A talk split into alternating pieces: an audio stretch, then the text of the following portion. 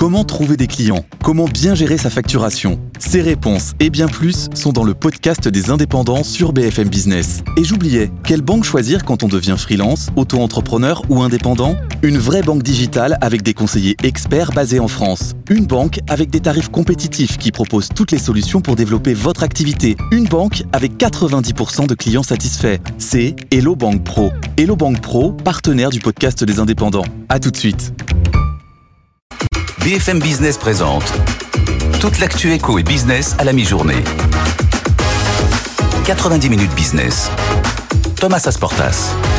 Midi pile sur BFM Business. Bonjour à toutes et à tous. Très heureux de vous retrouver dans 90 minutes business, votre rendez-vous d'actu éco de la mi-journée signé BFM Business avec, comme tous les jours, à mes côtés, j'ai de la chance, Jean-Marc Daniel. Bonjour Jean-Marc. Bonjour. Prêt pour 90 minutes de business?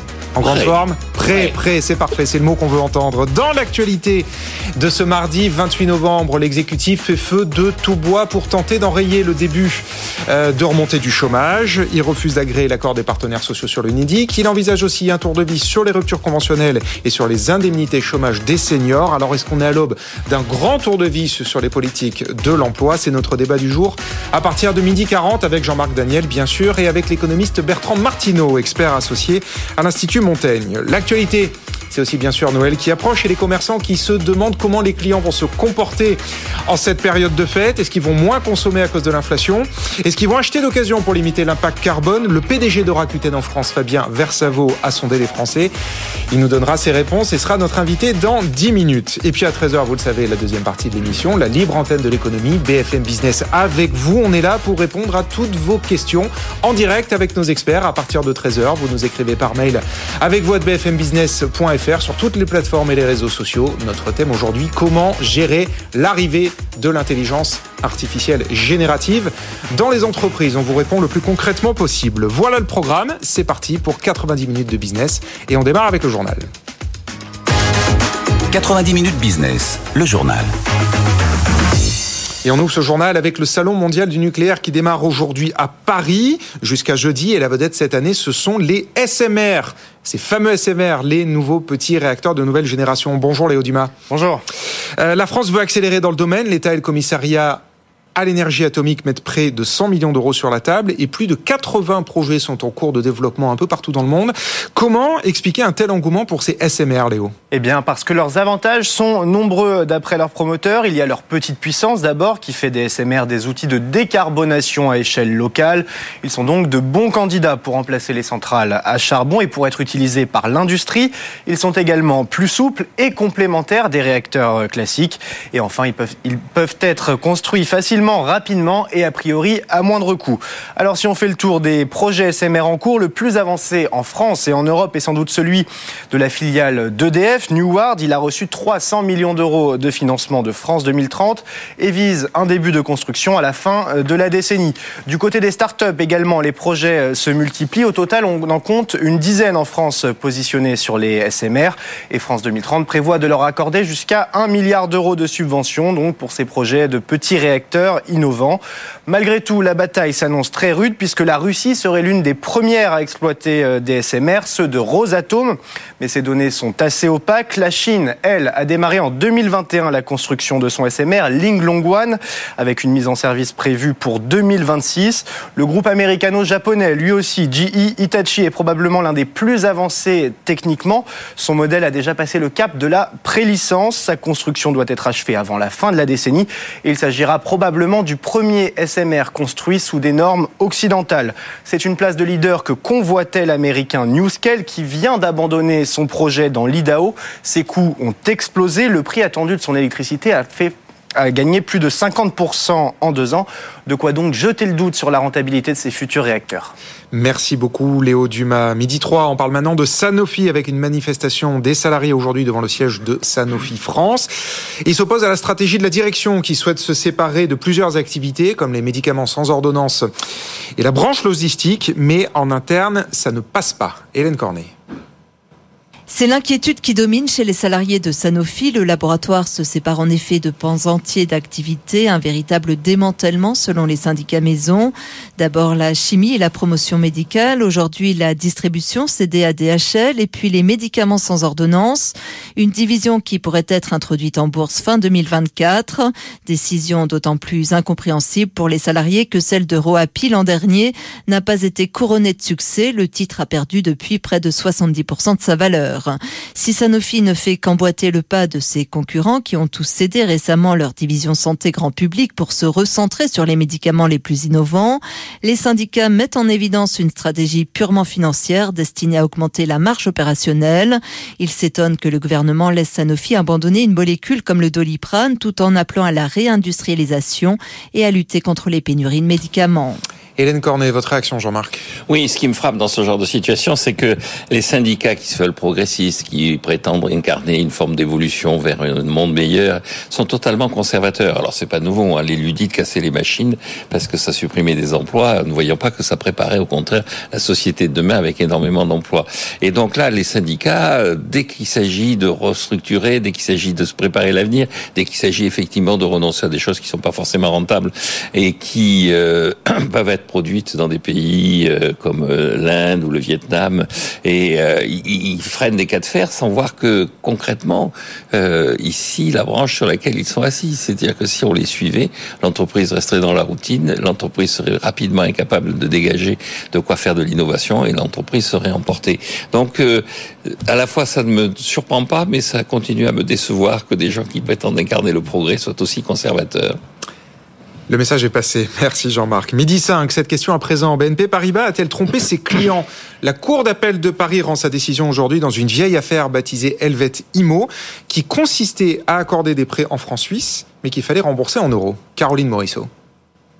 C'est une bataille qui dure depuis plus de 12 ans. En cause, un prêt immobilier commercialisé par BNP Paribas via sa filiale de crédit à la consommation à la fin des années 2000 et qui a une particularité, il est accordé en francs suisses mais remboursable en euros. Problème, après la crise financière, le franc suisse qui est considéré comme une valeur refuge flambe, ce qui fait mécaniquement grimper le capital à rembourser. Quelques 4650 emprunteurs au total ont souscrit ce prêt avec des remboursements qui ont parfois bondi de 30% pour leurs avocats. Il y a clairement eu défaut de conseil. Le produit était vendu comme très sécurisé. Pour BNP Paribas, au contraire, il n'y avait aucune ambiguïté possible. Les clauses étaient très claires. En première instance, la banque a écopé de l'amende maximale, 187 500 euros, en plus de dommages et intérêts évalués à 130 millions par ses avocats fin 2020. En appel, le parquet général a requis la même amende, ainsi que la publication de la condamnation en première page des principaux journaux. Au-delà de l'enjeu financier, c'est l'image de la banque qui est en jeu. Caroline Morisseau. Et puis pour finir, on va savoir aujourd'hui qui va accueillir l'exposition universelle de 2030 après des mois de lobbying et de communication pour l'emporter. Ce sera Rome, Busan ou Riyad pas Bordeaux, Jean-Marc, je suis désolé. Le vote a lieu à Paris, hélas, voilà, il faudra essayer la prochaine fois. L'euro vainqueur, en tout cas parmi ces trois villes, aura droit à des milliards d'euros de retombées économiques. Nathan Cocampo. Pendant six mois, le monde entier est tourné vers le pays hôte. Des millions de visiteurs se pressent, 24 millions pour la dernière édition à Dubaï en 2021, avec des dizaines de milliards d'euros de retombées économiques. Pour 2030, trois candidats, Rome, Busan en Corée du Sud et Riyad en Arabie Saoudite. Tous défendent bec et ongle leur candidature. Pour Rome, l'organisation de l'événement va dynamiser l'économie italienne, notamment avec la création du plus grand parc de panneaux solaires au monde. 50 milliards d'euros de retombées sont attendus. La de l'Italie a le soutien des institutions européennes, mais pas de la France qui privilégie plutôt l'Arabie saoudite. Riyad veut redorer un peu plus son image sur la scène internationale, tout en montrant qu'elle a les capacités pour accueillir un tel événement. Plus de 7 milliards d'euros ont été mis sur la table par l'un des plus gros producteurs de pétrole pour développer des infrastructures de transport durables avec l'un des plus grands projets de métro au monde. Dernier candidat, Busan en Corée du Sud, plaque tournante du commerce mondial. Séoul veut mettre à l'honneur les pays en voie de développement et amener des solutions à leurs défis, notamment ceux liés au réchauffement climatique, avec la présentation de la première cité flottante durable. En attendant, en 2025, c'est Osaka au Japon qui accueillera l'événement. Absolument, merci beaucoup Nathan Cocampo et le verdict va donc tomber dans la journée. Midi 9, on va sur les marchés. Les marchés en direct de la Tour Euronext. Bonjour Antoine Larigauderie. Comment se passe la séance à la mi-journée? Bonjour Thomas. On est toujours en baisse, hein, moins 0,51% pour un CAC 40 qui cote à 7228 points. On a vu que pour les 7300, on n'était pas assez musclé, pas assez costaud. Hein. Il y a des résistances euh, techniques et on voit qu'il y a des brusques influx baissiers juste avant l'ouverture des marchés, hein, même sur les contrats à terme. Donc du coup, ça a instillé une tendance baissière qui se prolonge encore à la mi-journée. À noter que ce sont les valeurs de croissance qui sont atteintes au premier chef, euh, puisque l'Euronext Tech Leader s'est en repli d'un pour cent, lui, à 2275 points. C'est un peu notre Nasdaq à nous ici. Et puis euh, le DAX à En très légère baisse, moins 0,07%, moins 0,36% pour l'Eurostock 50. Euh, la bourse de Paris bah, qui sous-performe euh, l'Europe euh, boursière, tout simplement parce qu'on a une forte pression autour du secteur du luxe. Pernod Ricard recule de 2,8% à 157,80 euros. On a Kering aussi, moins 2,8 à 393,25 et LVMH, moins 2,6 à 679,10. À noter que les plus fortes hausses sont signées par des valeurs plutôt défensives. Un Safran, plus 1% à 161,52. Airbus, plus 0,9 à 134,84. On a aussi Total qui avance de 0,6% à 63,25. Petite remontée des, prix du brut aussi à 80,72 euh, À noter la plus forte baisse du SBF 120. Elle est pour Ubisoft qui recule de quasiment 9% à moins 8,7%. 26,84 après l'annonce d'une grosse émission obligataire, mais remboursable en actions. Hein. Donc euh, évidemment, ça pèse sur la valeur. Et puis Atos, encore une séance difficile. Le titre perd un peu plus de 6% à 5,87. Le CAC 40, moins 0,5, 7228 points. Et l'euro face au dollar bouge très peu. On est euh, toujours du côté d'un 0,950 face euh, au billet vert. Merci beaucoup Antoine. On manque de muscles pour aller chercher les 7300 points. On vous retrouve à tout à l'heure à midi 30 pour votre édito. Vous nous parlerez d'Amazon tout à l'heure. Midi 10, euh, bah c'est l'heure d'édito Jean-Marc Daniel. 90 minutes business, l'édito de Jean-Marc Daniel. Alors Jean-Marc, vous nous parlez aujourd'hui de l'endettement faramineux des États-Unis. Oui, exactement. Le FMI vient de sortir une nouvelle actualisation de l'évolution de l'économie américaine. Vous savez ce qu'on appelle les, les rapports article 4. Le FMI Tout à fait. régulièrement donne son avis sur les économies. Nous aussi, on a droit à l'article 4. Nous aussi, nous avons droit à l'article 4. En général, très élogieux. Oui, toujours, toujours. Avec quelques recommandations sur la baisse de notre déficit budgétaire. Oui. Et ça concerne. Et ça, c'est en astérisque. Enfin, oui, c'est difficile oui, à lire. Oui, c'est tout voilà. à la fin. Voilà. voilà. Mais euh, et pour les États-Unis, c'est un peu la même remarque que fait le FMI, c'est-à-dire le FMI constate que euh, à l'horizon 2028 ou 2030, si la situation économique s'améliore, si la croissance est encore plus forte que celle qui est anticipée, on atteindra entre 138 et 140% de dette publique rapportée au PIB. Ah. Et donc euh, 140 ça... On est des modèles de gestion budgétaire à côté, nous. Voilà, exactement. nous, on est avec nos 118, des bons élèves. on est des bons élèves par rapport aux États-Unis. Ce que met en avant le FMI, c'est que euh, les États-Unis mettent systématiquement en premier euh, leur volonté de décarboner l'économie, la transition énergétique, euh, le célèbre, euh, la célèbre loi IRA. Ouais. Le...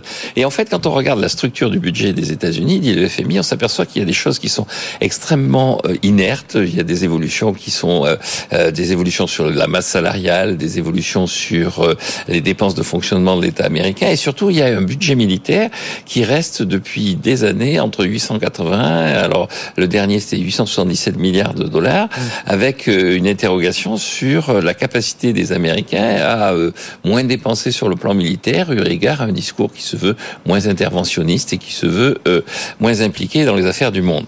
Alors le FMI dit de toute façon 2024 va peut-être redistribuer les choses puisqu'il va y avoir une élection présidentielle, mais à son avis le déficit budgétaire restera durablement aux alentours de 2000 milliards de dollars. Alors la conclusion de ça, c'est que cette économie américaine que l'on met en avant, vous le soulignez, euh, mais on est des enfants d'un sérieux incroyable. Voilà, on est, à côté. Voilà, on est des enfants purs, on est des enfants sages par rapport aux États-Unis.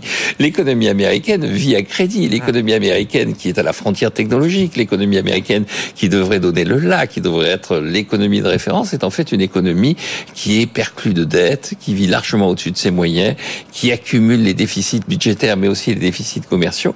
Et donc, euh, un certain nombre d'économistes aux États-Unis même commencent à se dire est-ce que tout ça sera durable Est-ce qu'on va pouvoir continuer comme ça à vivre au-dessus de nos moyens?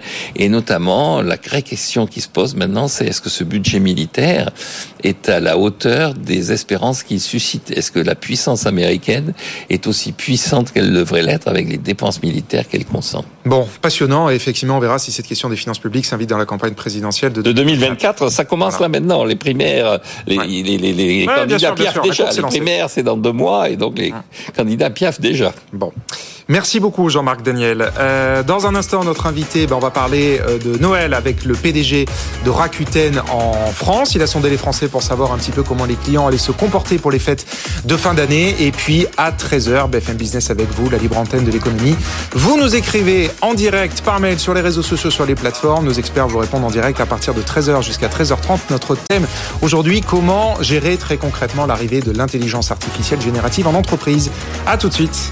90 minutes business, l'invité. De retour dans 90 minutes business avec Jean-Marc Daniel, Pierre Kupferman qui nous a rejoint. Bonjour Pierre. Et notre invité ce midi, bonjour Fabien Versavo. Bonjour. Merci d'être là. Vous êtes le PDG de Rakuten France, l'ex-prime minister avant de devenir japonais. Et à un petit mois de Noël, vous avez sondé les Français sur leurs intentions d'achat en plein débat autour des vendeurs. Et vous nous dites, d'après les conclusions de votre baromètre, que le pouvoir d'achat passe très clairement avant les considérations écologiques. Avant de rentrer dans votre baromètre, d'ailleurs, euh, qu'est-ce que vous pensez de ce spot de pub sur les dévendeurs? Écoutez, je, pense que euh, le, le, rôle des pouvoirs publics et évidemment euh, du ministre, c'est de sensibiliser les consommateurs à adopter euh, des comportements plus responsables en matière de communication. Donc sur le fond, je vais pas en matière de consommation. En matière de consommation, sur le fond, je trouve que euh, l'objectif est louable. Sur la forme, je trouve en effet que la campagne dans son exécution était pas à propos et le retrait était la bonne décision. Ah bah c'est très clair. Votre réponse est très claire, vous tournez pas autour du pot. Alors, on passe à votre baromètre, puisqu'effectivement vous avez dit ce que vous aviez à dire sur ce spot de pub. Ce qui ressort de votre enquête, c'est que le respect du budget est la priorité pour 77% des Français. Donc là, c'est écrasant. Respecter ses finances euh, privées passe avant euh, les considérations écologiques là pour euh, ce Noël. Alors, ce Noël est un peu particulier effectivement parce que depuis 12 à 18 mois, on a vu monter dans tous les baromètres euh, la préoccupation du pouvoir d'achat comme étant le premier item. Euh, ceci étant, en même temps, les, les, les, consommateurs français nous disent à 86% qu'ils souhaitent changer leur comportement d'achat ouais. et devenir plus responsables. Donc on voit bien que euh, on est en face à deux forces au moment euh, de l'acte d'achat. Et euh, le, le, le, troisième point finalement qui ressort de l'étude, c'est la montée de la seconde main, parce que face à cette question d'un pouvoir d'achat et d'un budget Noël qui est légèrement stable par rapport à l'année dernière, voire en retrait, autour de 200 euros, ouais. hein, selon notre baromètre. Ça, c'est un chiffre un peu en retrait? Très légèrement en retrait. Voilà. Selon les catégories, vous avez un, un, écart type, mais on va dire en moyenne. Ça, c'est pour les gens d'ailleurs qui ont un budget. Parce qu'il y a des gens qui sont entre guillemets open bar. Et pour ceux qui se fixent un budget, en moyenne, c'est 200 euros. C'est 200 euros et il est plus contraint évidemment chez les jeunes. Oui, oui, bien sûr. Euh, en revanche, euh, l'ensemble de, des catégories socioprofessionnelles et des classes d'âge aujourd'hui s'accordent sur le fait de dire il faut que mes habitudes de consommation changent et pas uniquement euh, en dehors de Noël, également à Noël. Et donc la perception de l'achat de seconde main à Noël euh, est, est, en train de changer radicalement dans ce pays. Alors nous, vous savez, ça fait, vous avez, vous l'avez dit, ça fait dix ans à peu près que ce baromètre, nous, nous l'éditons chaque année, et on voit monter inexorablement euh, le, le changement de comportement. Oui, mais alors ça, effectivement, c'est le point le plus frappant, je trouve, de votre baromètre, c'est que un Français sur deux est prêt à offrir des cadeaux d'occasion. Alors qu'il y a deux ans, c'était 1 sur 5. Exactement. Donc, ça, quelque part, ça devient la nouvelle norme d'offrir de la seconde main. Ça devient la nouvelle norme et euh, le, le, chiffre est encore plus frappant chez les euh, 16-44. Ouais. Il est de 62%, plus un point par rapport à l'année dernière. Ah, ça veut dire, imaginez, c'est deux tiers des deux tiers Exactement, de la population. Que deux jeunes consommateurs, consommatrices français euh, sur euh, trois aujourd'hui euh, s'engagent pour de la consommation de seconde main euh, au moment de Noël. Dans des catégories comme les jouets, mmh. euh, ces mêmes répondants nous disent Moi, je vais acheter 50% des jouets en seconde main. Alors qu'avant, il y avait des craintes. On se disait Si c'est pas mais, neuf, je m'inquiète pour mes enfants. Mais, mais c'est une affirmation Je vais, mais est-ce qu'ils le font? Parce que souvent, on affirme oui, des choses qu'on ne fait pas. Alors, il y a, vous avez raison, parfois, des décalages entre euh, les baromètres déclaratifs. Ceci étant, nous qui avons l'antériorité sur ce marché, puisque nous avons été euh, parmi les, pionniers en matière d'économie circulaire sur Internet, euh, depuis plus d'une dizaine, je le disais, nous voyons monter inexorablement chaque année euh, la part des transactions de seconde main sur notre plateforme. Nous avons 12 millions de membres, c'est un e-acheteur sur quatre, donc ça nous donne une représentativité intéressante des comportements du marché. La semaine dernière, je regardais là avant de venir sur votre plateau, la semaine dernière, un produit sur deux qui a été vendu sur la plateforme Rakuten en France était un produit de seconde main. Mais il y a une question aussi euh, à, Noël. Euh, il y, a, un marché de revente des cadeaux de Noël. Est-ce que vous suivez ça aussi Moi, ça me fascine ce marché parce que donc le, le, c'est le, vos concurrents, le Bon Coin, qui disent qu'une des journées où il y a le plus d'activité, c'est le 26 décembre, parce que les gens revendent leurs cadeaux et que cette activité est en train de décliner parce que les gens ont déjà vendu auparavant leurs cadeaux. Il y a un marché à terme. Il y a des gens en ce moment qui vendent le cadeau qu'ils n'ont pas reçu mais qu'ils anticipent. Est-ce que vous suivez ce genre de choses ou est-ce que vous êtes uniquement sur le, le marché de première euh, de première instance. Non, non, non. Alors effectivement, on, a, vous vous souvenez de, de Price Minister à, l'époque de la French Tech première vague, le, le slogan était devenez radin. Et nous avons été les premiers, nous avons été les premiers à mettre en exergue ce phénomène de revente de cadeaux qui à l'époque restait marginal. Il, faut, il, faut, le dire, mmh. il y avait un, tabou, une considération culturelle, sociale, euh, qui, qui freinait la majorité des Françaises et des Français. Aujourd'hui, euh, y compris sur des classes d'âge seniors, 55 euh, et plus, on voit année après année que ce tabou, ce blocage est en train de tomber. Aujourd'hui, un Français sur deux se déclare prêt à revendre ses cadeaux de Noël, soit parce que ceux-ci ne correspondent pas à ses souhaits, soit parce que finalement, on va privilégier plus l'usage et le sens plutôt que euh, la propriété, la possession. Hmm. Donc à un moment donné... Oui, ou l'argent, tout simplement, récupérer de l'argent. Euh, et évidemment, les, les, les objets que vous n'utilisez pas c'est du pouvoir d'achat qui dort dans votre placard. voilà, exactement. Mais alors, est-ce qu'il y a, par rapport à cette revente des cadeaux de Noël, il y a que les Français qui sont radins ou vous l'observez dans d'autres pays? Non. La revente de cadeaux de Noël Non, c'est une, c'est une tendance qui, qui se développe euh, partout en, en Europe. Particulièrement quand même en France. Euh, c'est là où ah, c'est là où elle est plus accentuée. Alors c'est peut-être cette année, euh, notamment lié au fait que bah, on, le voit bien, la pression sur le pouvoir d'achat, l'inflation en France reste plus élevée en moyenne je parle sous votre contrôle, que dans d'autres marchés européens mmh. à présent. Euh, enfin, le marché des, à, refluer. Le marché des jouets, on nous, on nous annonce que le prix des jouets sera moins élevé cette année. Non seulement il n'augmente plus, mais il devrait être moins élevé que baisserait par rapport à l'année dernière. Est-ce que ça aussi, vous le constatez ou pas? Alors, sur les jouets neufs, sincèrement, je ne sais pas. En revanche, compte tenu de la part de ce que j'évoquais, c'est-à-dire la part des achats de seconde main dans cette famille de, de, de produits et si j'englobe euh, les jeux vidéo également, hmm. oui, en effet, le panier moyen va baisser, mais je pense plus sous l'effet euh, du mix. D'accord. Et toute dernière question, euh, on parle de consommation générale, on sort du Black Friday. Comment ça s'est passé pour vous le Black Friday? Alors, il y, a toujours cette euphorie ou est-ce que c'est rentré un peu dans le rang maintenant? Est-ce que les gens se sont lassés L'euphorie est retombée, on va dire? Si, vous voulez, ce que, ce que, je note sur le Black Friday et par rapport à, à votre question en préambule, euh, c'est qu'il y a euh, le Black Friday aujourd'hui se substitue aux achats de Noël. Il y a dix ans, le pic de consommation en France était en décembre. Aujourd'hui, c'est en novembre. Pourquoi? Parce que les consommateurs ont bien compris que la campagne de Black Friday était celle qui proposait les remises les plus importantes. Et par ailleurs, il y a aussi un sujet de disponibilité des produits. Plus vous achetez tard, proche de Noël, plus vous prenez le risque que les références les plus demandées dans les cours de récréation ne soient plus disponibles. Donc ce facteur-là, et le travail qu'ont fait les anciennes ou les plateformes d'e-commerce a amené la consommation à se déplacer. Mmh. Euh, et par ailleurs, euh, le, le, Black Friday représente pour les ménages français un coup de pouce dans leur pouvoir d'achat qui est tout à fait considérable, qui de mon point de vue est plus utile euh, qu'un certain nombre d'initiatives gouvernementales financées avec de l'argent public. Vous parlez du bonus réparation. Pardon? Vous pensez au bonus réparation? Alors, euh, la réparation, je la, je la mets, euh, je la mets de côté, mais l'ensemble des aides pour défendre le pouvoir d'achat, si vous voulez, là, ce sont les acteurs privés les acteurs du e-commerce, les acteurs du commerce physique, qui mettent en place des promotions extrêmement agressives, qui travaillent sur leur efficacité opérationnelle hmm. pour pouvoir réduire leurs marges et rendre du pouvoir d'achat aux consommateurs. Et, ça, c'est essentiel. Gagnant-gagnant. bon, ce sera le mot de la fin. Merci, merci beaucoup Fabien Versavo d'être venu nous voir ce midi, PDG de Rakuten France. On en sait un peu plus sur les intentions d'achat des Français pour ce Noël. Midi 25, on passe au top 3 du web. 90 minutes business, le top 3 du web. Les trois articles les plus lus, consultés, commentés sur notre site internet bfmbusiness.com avec vous, Pierre Kupferman. On commence avec cet article de Frédéric Bianchi qui répond à cette question. Vieillir à domicile coûte-t-il vraiment moins cher qu'aller en EHPAD? Effectivement. Alors Frédéric Bianchi est allé prendre les chiffres de l'étude annuelle sur le coût du maintien à domicile réalisée par le site retraite.com et la société spécialisée Silver Alliance.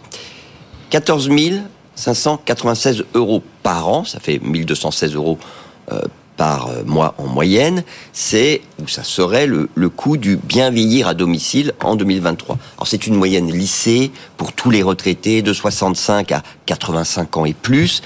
Et quand on compare au prix médian d'un EHPAD, plus de 2000 euros par mois, bah, on se dit que la réponse va de soi. Mieux vaut rester chez soi. Sauf que ce calcul est en fait faussé par l'augmentation progressive du coût du maintien à domicile coût qui en réalité explose à partir de 85 ans pour des raisons évidentes de, perte d'autonomie. Toujours d'ailleurs selon ce même baromètre annuel, la moyenne passe alors à 2070 euros par mois. Un coût donc finalement assez comparable à celui d'un EHPAD. Or, est-ce que vous savez, Jean-Marc, quel est l'âge moyen des personnes qui quittent leur domicile pour s'installer en EHPAD? Non, je pense que c'est aux alentours de 80 ans, mais c'est... 85 ans et 8 mois la moyenne. Oui, c'est très très élevé. C'est très tard. Euh, et 18 seulement, 18% seulement des, des, résidents des EHPAD ont moins de 80 ans, justement. Donc vous l'avez compris, Frédéric Bianchi en conclut qu'on ne fait pas d'économie à vieillir chez soi, notamment quand on est locataire est-ce que ça vous surprend, Jean-Marc? Mais ce qui je trouve intéressant dans cette affaire, c'est que ce soit l'article le plus lu par nos auditeurs. C'était, euh, ils se sentent concernés dans cette affaire. Ah, ça peut être leurs parents aussi, vous voyez. Oui, ça peut être leurs parents. En tout cas, moi, je vais le lire. Très bien. Parce que je suis concerné. Loin d'être concerné, cela étant dit. Mais enfin bon, il faut toujours mieux se renseigner. toujours mieux se renseigner. Allez, deuxième article. On parlait de Noël, on reparle de Noël euh, avec cet article sur la période idéale pour acheter, pour faire ses achats. Et eh ben notre invité vient de donner la réponse à l'instant. Alors. Oui, en ce moment, c'est la période idéale, la, fin novembre. Affirmation euh, fondée sur le suivi des prix que réalise toute l'année en fait l'UFC Que Choisir. Ce suivi il concerne 128 jouets avec des relevés effectués dans 6500 points de vente, on imagine qu'il y en a sur Internet. L'UFC Que Choisir a constaté une augmentation des prix au début de l'automne, plus 2,3% sur un an. Mais depuis, la tendance s'est inversée avec, écoutez bien, quand même une baisse moyenne de 10%, toujours par rapport à la même période de l'année dernière.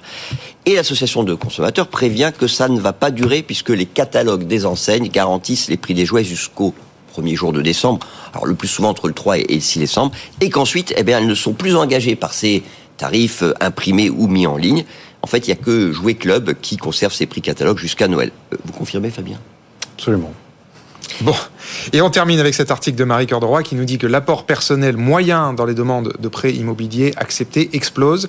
On est à 272 000 euros en Ile-de-France, Pierre. Oui, pour convaincre les banques de dire oui, il faut non seulement les rassurer avec de gros revenus, 5 300 euros par mois pour emprunter 300 000 euros, mais en plus, il faut pouvoir bah, payer une bonne partie du bien qu'on veut acheter en puisant dans son épargne. L'apport personnel moyen atteint désormais, alors dans toute la France, 72 000 euros. il y a de grosses variations, en fait, selon la région où se situe le bien. 50 000 euros en Nouvelle-Aquitaine, également en Occitanie, mais 272 000 euros en Ile-de-France. C'est nettement plus que l'année dernière à la, même époque. Je vous donne cet exemple. Hein. Dans les Hauts-de-France, on est passé de 31 000 à 76 000 euros de moyenne. Alors attention, cette envolée du montant des apports personnelle, elle traduit aussi le souhait des acquéreurs de réduire le montant des intérêts à payer avec des taux qui sont quand même beaucoup plus élevés que l'année dernière. Est-ce qu'ils ont tort ou raison D'ailleurs, Jean-Marc, les, les acquéreurs de biens immobiliers de préférer puiser dans leur épargne pour réduire leur coût de crédit plutôt que d'emprunter le maximum. Non, non, je pense qu'ils ont raison. Dans la situation des taux d'intérêt actuels, ils ont plutôt raison à essayer de réduire au maximum la charge financière qui va être devant eux. Ensuite, après, euh, ils vont pouvoir reconstituer leur épargne parce que normalement, suivant l'âge à laquelle on devient euh, propriétaire, ensuite votre revenu normalement a plutôt tendance ensuite à augmenter et vous pouvez reconstituer votre épargne. Donc, on a plutôt intérêt, à mon avis, à désépargner au début, sachant qu'on a la capacité à épargner par la suite. Sachant qu'on considère que euh, un investissement immobilier, l'acquisition de, de, sa résidence, fut-elle principale, c'est un investissement, c'est de l'épargne aussi. Ah oui, absolument. C'est vécu, c'est présenté comme étant de l'épargne et pas de la consommation. Bon, et puis ensuite, euh, qu'il faille euh, payer moins cher pour s'installer à Bordeaux, c'est plutôt une bonne nouvelle. Bon, On n'a pas dit ça. Mais le message est passé, le message est passé. quand bien même il n'y aurait pas l'expo universelle. Merci à tous les deux. Merci Pierre. Merci Jean-Marc. Vous restez évidemment en plateau avec moi. Merci encore Fabien Versavo d'être passé nous voir. Ce midi, PDG de Rakuten France, midi 30. On est un petit peu en retard. On marque une pause. Dans un instant, le journal de Marjorie Adelson. On retourne à Euronext retrouver Antoine pour son édito. Et à midi 40, le débat de 90 minutes business. Est-ce que le gouvernement est en train de préparer un tour de vis sur les politiques de l'emploi? À tout de suite. BFM Business présente toute l'actu éco et business à la mi-journée. 90 minutes business. Thomas Asportas. Un peu plus de midi 30 sur BFM Business. Soyez les bienvenus si vous nous rejoignez dans 90 minutes business. Dans un instant, l'édito d'Antoine Larigauderie. À midi 40, le débat de 90 minutes business. C'est ce qu'on est à l'aube d'un grand tour de vis sur les politiques de l'emploi avec les tensions autour de la convention UNEDIC, autour des ruptures conventionnelles, autour des indemnités chômage des seniors. On verra ça dans une dizaine de minutes. Et puis à 13h, vous le savez, la deuxième partie de l'émission, la libre antenne de l'économie, BFM Business avec vous. Notre thème aujourd'hui, l'IA générative en entreprise. Comment gérer très concrètement avec vos salariés et vos managers. Nos experts vous répondent en direct à partir de 13h. Vous nous écrivez par mail sur les plateformes et les réseaux sociaux. On vous répond évidemment du tac au tac. Mais tout de suite, c'est le journal de Marjorie Adelson. Votre rendez-vous avec DS Automobile, l'inimitable savoir-faire à la française. BFM Business, l'info éco. Marjorie Adelson.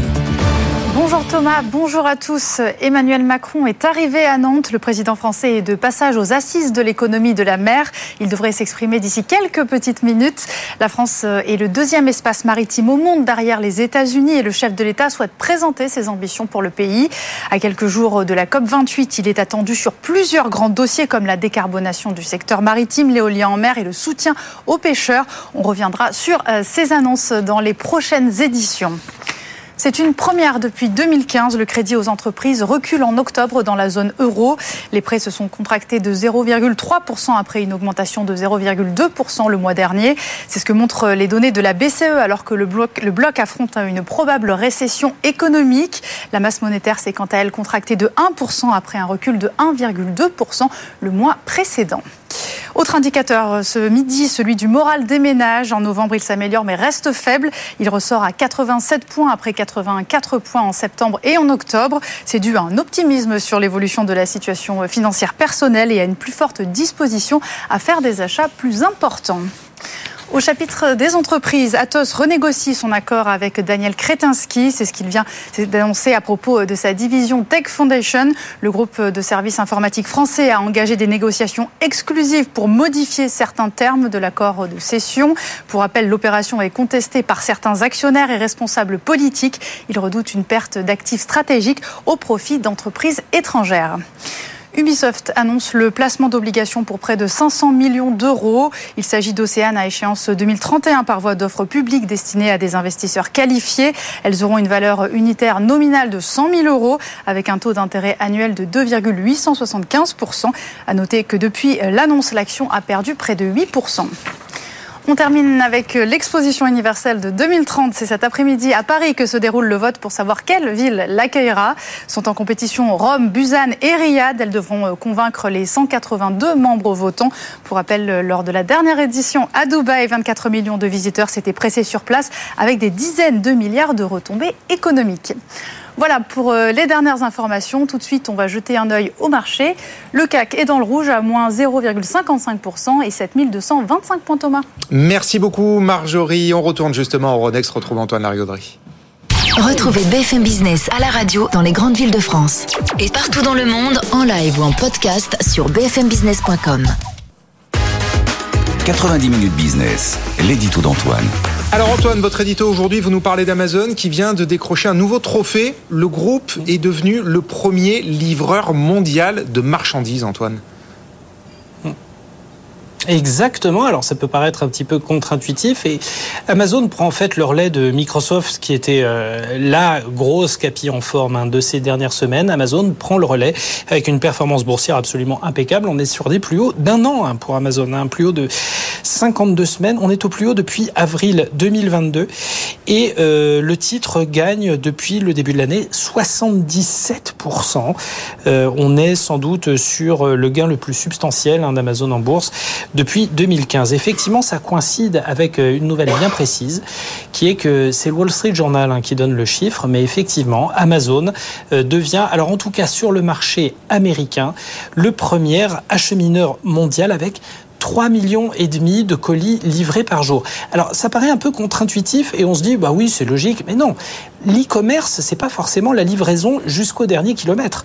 Euh, ça euh, Amazon s'est constitué au fur et à mesure des années une véritable flotte hein, pour euh, le transport aussi bien euh, du point de vue des, des véhicules et d'ailleurs avec des véhicules euh, en grande majorité électriques hein, grâce à Rivian notamment ouais. qui a reçu une commande géante hein, de la part d'Amazon, une flotte de jets également de cargo qui sillonnent le monde.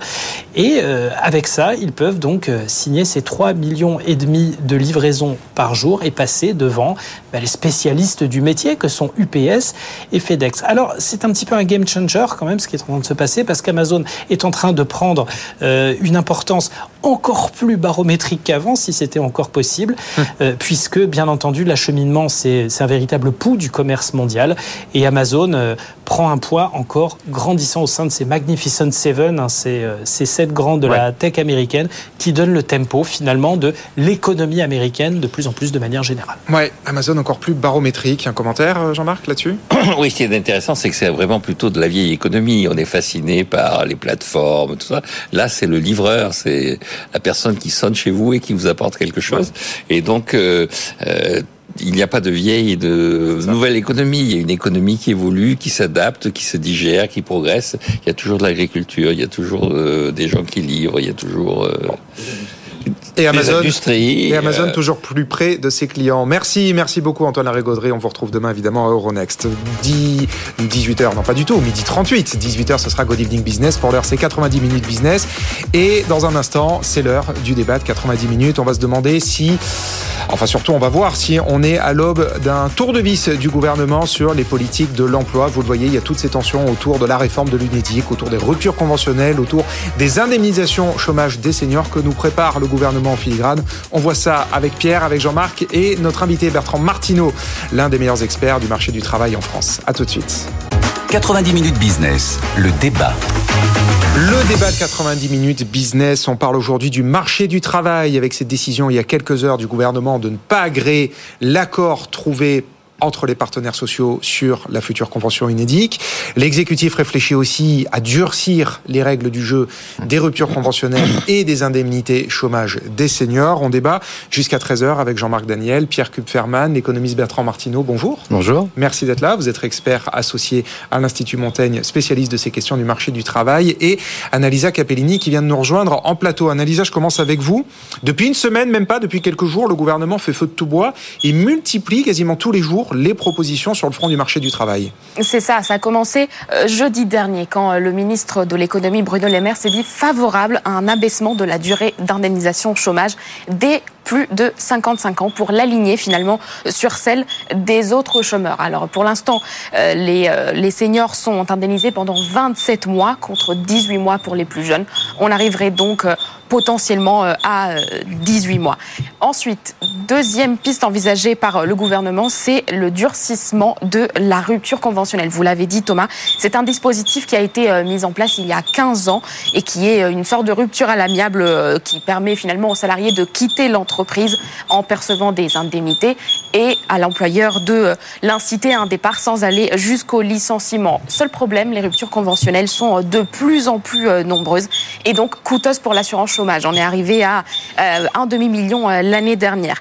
Euh, donc voilà, effectivement, c'est un autre dispositif que le gouvernement réfléchit à durcir. Et enfin, dernière action du gouvernement dans ce dossier de l'emploi. Hier soir, vous le disiez Thomas, l'exécutif a décidé de ne pas valider l'accord conclu entre les partenaires sociaux sur les nouvelles règles d'indemnisation des chômeurs. Une explication, c'est que l'accord est incomplet, avec un point qui demeure dans l'incertitude, justement, tout ce qui a trait aux seniors. Les partenaires sociaux s'étaient engagés à réaliser 440 millions d'euros d'économies sans que rien ne soit véritablement acté. Alors voilà, selon l'exécutif, les garanties apportées ne sont pas suffisantes. Pas question donc de signer l'accord si ces économies-là ne sont pas garanties. Merci beaucoup, Annalisa. Bertrand Martineau, je commence avec vous. Euh, vous venez d'entendre Annalisa. Est-ce que le gouvernement est en train de préparer un tour de vis sur les politiques de l'emploi?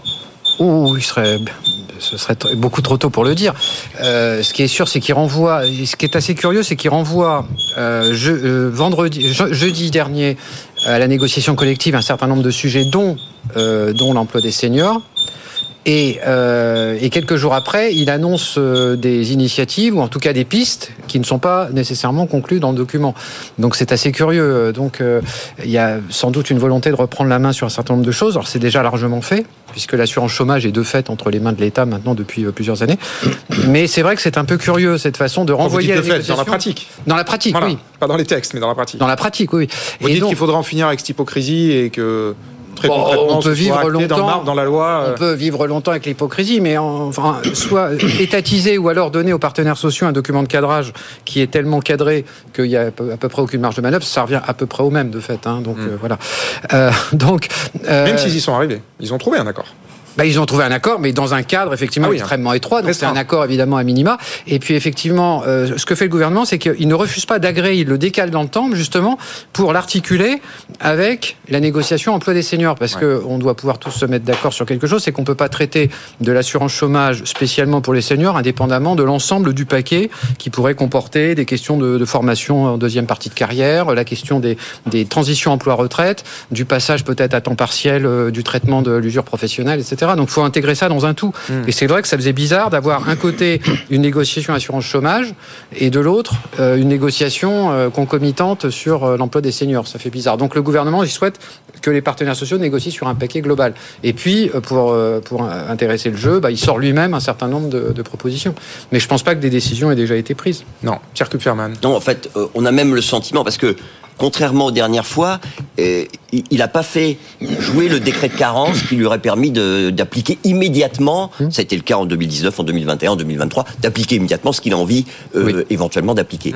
Et on sait que le patronat s'est fait retoquer sur sa volonté de prendre en compte le décalage dans le temps de, de, bah, de, de- de La de la retraite ouais. et du départ réel des, des salariés en Ouais, retraite. décalé de Donc, deux ans. Décalé de deux ans. Et donc, euh, c'est les syndicats qui s'y sont opposés. Est-ce que c'est pas une façon aussi, on peut se poser la question, euh, pour Bruno Le Maire de mettre la pression sur les syndicats en disant si vous dites non à- aux propositions du MEDEF, alors attention, nous, on va faire plus mal. Parce que nous, on passera à 18 mois, c'est-à-dire la, la même chose pour tout le monde, et pas décalage de, de deux ans, mais avec maintien quand même des règles dérogatoires pour les seniors. Alors ça, effectivement, c'est la proposition de Bruno Le Maire. Il dit il n'y a pas de raison que les seniors aient une durée d'indemnisation chômage plus longue que les autres. Le- la moyenne pour la population active, c'est 18 mois. Pour les seniors, c'est 27 mois. Il dit il faut en finir avec cette hypocrisie. Est-ce que vous dites que c'est de la com politique ou qu'effectivement, il y a un vrai raisonnement euh, économique derrière? Bertrand Martineau Bah euh, non, il y a quelque chose de profondément vrai. Simplement, il faut bien regarder. euh, D'abord, il y a senior. et Est-ce que, pardon, je reformule ma question, est-ce que les seniors sont au chômage plus longtemps parce qu'ils sont indemnisés plus longtemps? Non, je pense pas qu'on puisse dire ça. C'est objectivement plus difficile de retrouver du travail euh, quand vous avez 60 ans que quand vous en avez 45. Bon, donc il faut, il faut sans doute prendre en compte ça. Mais encore une fois, ça se fait dans le cadre d'un paquet. Si vous voulez, euh, c'est pas comme ça pris isolément, on bouge un curseur. Il faut essayer de regarder un petit peu tout ce qu'on peut faire autour de autour de l'emploi des seniors. Euh, donc je pense que c'est pas forcément une bonne pratique comme ça de, saucissonner un peu le le, sujet. Euh, voilà. Donc, mais je suis, je rejoins ce qui a été dit. Je pense que c'est un peu un coup de pression qu'on met un peu sur les syndicats. En fait. Fondamentalement, les partenaires sociaux ne peuvent pas aboutir à un accord senior puisque la partie syndicale refuse d'intégrer les conséquences de la réforme des retraites. Ils ont refusé la réforme des retraites, c'est pas pour ensuite librement signer avec le patronat quelque chose qui traduit notamment dans l'assurance chômage les conséquences euh, de la réforme des retraites. Ça, ça va de soi. Donc effectivement, le gouvernement. Oui, mais là, pour le coup, enfin, même la CFDT le dit, euh, maintenant, le match est plié. Bah, c'est plié sur les la réforme ah, bah, des retraites. non, quoi. C'est Donc, plié sur les retraites. Maintenant, les Ouais. syndicats sont pas obligés en plus de. de Oui, mais les retraites et ses conséquences. Les retraites et ses conséquences. Le fait qu'on décale de deux ans, c'est lié à la réforme des retraites. La Donc, CFDT, euh, la CFDT n'est pas toute seule aussi, voilà. Donc Ouais. euh, je, je pense que euh, il y, a, il y a sans doute une volonté tactique, effectivement, de mettre un, un coup de pression. C'est probable. Jean-Marc? Moi, ce qui me frappe dans cette affaire, c'est si on prend un peu de, de, de recul historique, on est quand même 30 ans après euh, contre le chômage, on a tout essayé de François Mitterrand et du rapport Mattéoli qui avait été un peu la réponse. Et le rapport Mattéoli dénonçait trois choses. La première chose, c'est d'utiliser euh, la politique euh, de des droits à la retraite, la politique de- d'indemnisation du chômage comme étant une composante de politique de l'emploi. Qu'un des véritables enjeux, c'était effectivement de traiter différemment les conditions d'accès à la retraite, les conditions de fonctionnement du marché du travail, de traiter les choses de deux façons différentes. La, retraite, c'est aussi une façon de dire, vous allez pouvoir bénéficier dans votre vie de conditions de, plus favorables, vous allez pouvoir partir plus tôt, etc. Or, euh, ce que dénonçait le rapport Mattéoli, c'était le discours de Mitterrand disant, la politique de la retraite est consubstantiellement lié à la politique de l'emploi. D'ailleurs, Mitterrand disait, j'ai donné la retraite à 60 ans, mais en 2006, quand euh, les baby-boomers partiront à la retraite, il faudra reporter l'âge de départ à la retraite, et il déclarait, il faudra qu'en 2020, l'âge de départ à la retraite soit revenu à 65 ans. Mitterrand disait ça. Bon. Donc je pense qu'il y a cette première erreur qui est de continuer à ne pas faire la distinction entre l'organisation, les conditions de travail et la politique de l'emploi. La deuxième chose, c'est que l'État est dans une situation de totale incohérence. C'est-à-dire, encore une fois, il dit aux partenaires sociaux, vous allez faire euh, ce que vous avez à faire, et puis il n'arrête pas de s'en mêler. Sachant que, au nom de ça, il s'est emparé de la gestion de la sécurité sociale, et on voit le bilan. Là aussi, sans vouloir faire systématiquement de l'histoire, en 95, au moment du plan Juppé, l'État dit, je crée la CADES pour 10 ans, parce que dans 10 ans, comme je vais bien gérer la sécurité sociale, il y aura plus de dette et il y aura plus besoin de gérer de la dette. La CADES est toujours là. Et la dette sociale n'a jamais été aussi élevée qu'en ce moment. Donc, il y a une espèce, de, plus que d'hypocrisie, c'est une forme de mensonge. C'est-à-dire de prétendre être mieux meilleur gestionnaire que les partenaires sociaux. Et, le troisième élément, ce qui me frappe, et alors là aussi on est dans le rapport Mattéoli, ce que dénonçait le rapport Mattéoli, c'est le comportement des syndicats en représentant des insiders c'est-à-dire des gens qui sont en situation et de ne pas défendre l'ensemble des gens et notamment les gens qui sont au chômage. Mmh. Et je crois qu'il y a un vrai problème quand on confie, quand on dit euh, c'est les partenaires sociaux qui vont gérer le problème. Je pense qu'il y a un danger de confier un problème à des gens qui sont jugés partis, qui ne portent pas sur ce problème un regard totalement neutre, mais qui portent sur ce problème un regard intéressé parce qu'ils défendent. Bon, concrètement, qu'est-ce que ça veut dire? Ça veut dire que je pense qu'il faudrait que l'État soit dise une bonne fois pour toutes, je fais comme pour la sécurité sociale, je nationalise l'UNEDIC. Et deuxièmement, la question qui se posera, comme pour la sécurité sociale, est-ce qu'il va pas falloir envisager à un moment donné de mettre davantage de concurrence, de privatisation, de saine gestion dans l'organisation de cet État-providence en faillite? Bertrand Martineau. Deux de remarques.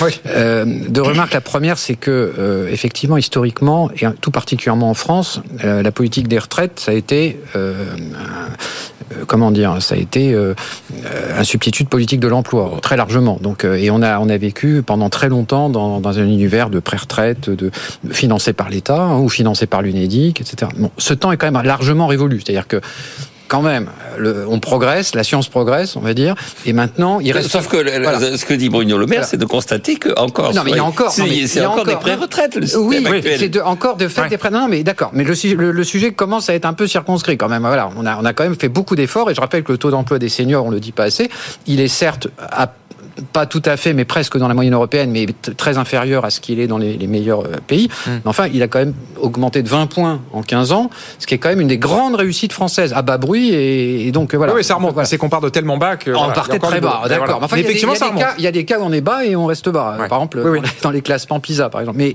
euh, dans, dans, la, dans, dans, les retraites, on, dans, dans l'emploi des seniors, on a fait vraiment beaucoup de choses. Et c'est pas d'ailleurs la politique de l'emploi qui est pour quelque chose, c'est les réformes des retraites, évidemment. Mmh. Puisque, puisque plus vous redécalez l'âge de la retraite et plus vous augmentez le taux d'emploi des seniors, c'est assez mécanique. Bon, mais enfin, ça a été fait. Bon, donc ça c'est la première. La deuxième remarque sur euh, ce que disait Jean-Marc Daniel sur les insiders, etc. Euh, c'est tellement vrai que les, les, les, grandes réformes qui ont été faites sur le marché du travail, en gros depuis 2008, bah justement la, la, réforme, la rupture conventionnelle qui a été négociée par les partenaires sociaux, mais avec un pistolet sur la tempe de l'État, puisque c'était dans le programme du président de la République. Mmh. Et voilà, toutes les, ces réformes de, de, la rupture conventionnelle jusqu'à jusqu'à la réforme de l'assurance chômage des dernières années, en passant par les réformes du marché du travail, du contrat de travail, du droit du licenciement, etc., ont toujours été faites par l'État. Hein, et en fait, c'est l'État qui a imposé des réformes. Alors, on peut juger qu'elles sont pas suffisantes, qu'on n'est pas allé assez loin, tout ce qu'on veut, mais c'est bien l'État en France qui a fait les réformes que euh, les, partenaires sociaux étaient infichus de faire pour les raisons euh, qu'indique euh, Jean-Marc Daniel. C'est que il y a un, sujet d'intérêt national à agir et c'est l'État était assez légitime à le faire. Et alors, sur les maintenant, je rejoins aussi le fait que l'État n'est pas forcément un bon gestionnaire et le fait de nationaliser en soi n'est pas forcément un garant, un garant de bonne, bonne gestion des finances à, à publiques. Court terme, je vois mal comment on pourrait y échapper. À moyen terme, je vois mal comment on pourrait échapper à une véritable mise en concurrence d'une partie du fonctionnement de cet État-providence qui, encore une fois, est en faillite. Hein. Il n'y a pas de... Enfin, pas, pas, sur la, le, le, versement d'allocations aux demandeurs d'emploi. Non, mais il y a 60 milliards d'euros de, de, de, dette de, de l'UNEDIC. C'est sur la question milliards d'euros de dette de l'UNEDIC. Euh, Bertrand hein. Martineau, vous parliez de, des, des, ruptures conventionnelles. Est-ce qu'il y a un sujet? Euh, Effectivement, quand on reprend les chiffres, en 2017, on en avait un peu moins de 400 000 par an. Là, on a mmh. dépassé les 500 000. Est-ce qu'il y a un emballement ou est-ce qu'en fait c'est normal puisqu'il y a beaucoup plus de gens qui travaillent aujourd'hui bah, On ne peut pas à la fois vouloir fluidifier le marché du travail, favoriser euh, les séparations à l'initiative de l'employeur et favoriser les séparations de manière sécurisée à l'initiative des salariés, ce que permet la rupture conventionnelle et en même temps vouloir taper sur les ruptures conventionnelles. Euh, voilà, il faudrait, il faudrait choisir. Non, mais est-ce qu'il y a, est-ce qu'il y a des effets d'aubaine? Est-ce qu'il y a des ruptures alors, conventionnelles alors, qui sont faites de manière générale, détournées de Donc, de effectivement, la rupture conventionnelle, ça coûte cher à l'assurance chômage. Hum. On le sait depuis la création de 2008, c'est tout à fait normal, puisqu'il y a un certain nombre de démissions qui en fait deviennent des ruptures conventionnelles. Oui, et les démissions ne sont pas indemnisées, alors que les ruptures conventionnelles sont indemnisées. Ouais. Donc c'est normal, c'est le prix à payer pour la flexi-sécurité, comme on disait euh, autrefois. Bon, maintenant qu'il y ait des abus, c'est assez probable mais pas pour les seniors de 50 ou 55 ans, mais quelques trimestres, quelques mois avant la retraite. Parce que c'est là, effectivement, qu'il y a négociation entre le salarié et l'employeur, avec un petit chèque cadeau qui permet, effectivement, de faire une pré-retraite financée par une école. Il y a peut-être quelque chose à faire. Il y a un pic de, de, de, rupture conventionnelle qui est constaté à 59 ans, comme par hasard, trois ans avant les 62, puis là, il va sans doute se décaler un peu. Donc, il y a peut-être quelque chose à faire. Mais en tout cas, il ne faut pas, de manière générale, euh, taper sur la rupture conventionnelle. Certainement pas. Ce serait vraiment se tirer une balle dans le pied, puisque c'est une grande réforme qui est sans doute pas totalement, euh, euh, qui a sans doute un lien avec euh, les performances du marché du travail des dernières années. Et alors, justement, ce sera ma dernière question. Il nous reste une minute. Bertrand Martineau, toutes ces réflexions, elles sortent, elles émergent au moment où le chômage commence à remonter dans le pays. On à 7,4. Est-ce que pour vous, ce sont des réactions d'urgence de la part du gouvernement pour tenter d'enrayer le phénomène au plus vite? Alors, euh, je ne sais pas, mais si c'était le cas, euh, ça n'aurait aucun sens, parce que là, on parle de sujets vraiment structurels. On parle de, finances publiques, on parle d'équilibre de l'assurance chômage, euh, on parle de, relever le taux d'emploi des seniors sur le long terme. On ne parle pas du tout de gérer une crise conjoncturelle. Or, la remontée du chômage, elle est, liée, elle est liée tout simplement à l'affaiblissement de la croissance. On a la croissance zéro, donc c'est tout à fait normal que quasi zéro, peu, ouais, à voilà euh, 0,1, okay. mmh. euh, que donc il y ait une remontée du chômage est tout à fait okay. normal. Et donc là on n'est pas, non, c'est pas du tout une réponse. C'est pas de la politique. J'imagine que c'est pas une réponse, ou alors c'est vraiment politique. pas le bon outil, oui. Bon. Euh, eh ben merci beaucoup, merci beaucoup pour vos réponses. Le message est passé. Merci Bertrand Martineau, Pierre Kupferman, Jean-Marc Daniel. On se retrouve demain en direct à partir de midi. Absolument. Et moi je vous retrouve bah, à 13h en direct pour la libre antenne de l'économie, BFM Business avec vous. Notre thème aujourd'hui, l'IA générative en entreprise, comment la gérer très avec ses salariés, avec ses managers. Posez-nous toutes vos questions par mail en direct sur les réseaux sociaux et les plateformes et on vous répond à partir de 13h avec nos experts. À tout de suite. 90 minutes business, toute l'actu éco et business à la mi-journée sur BFM Business.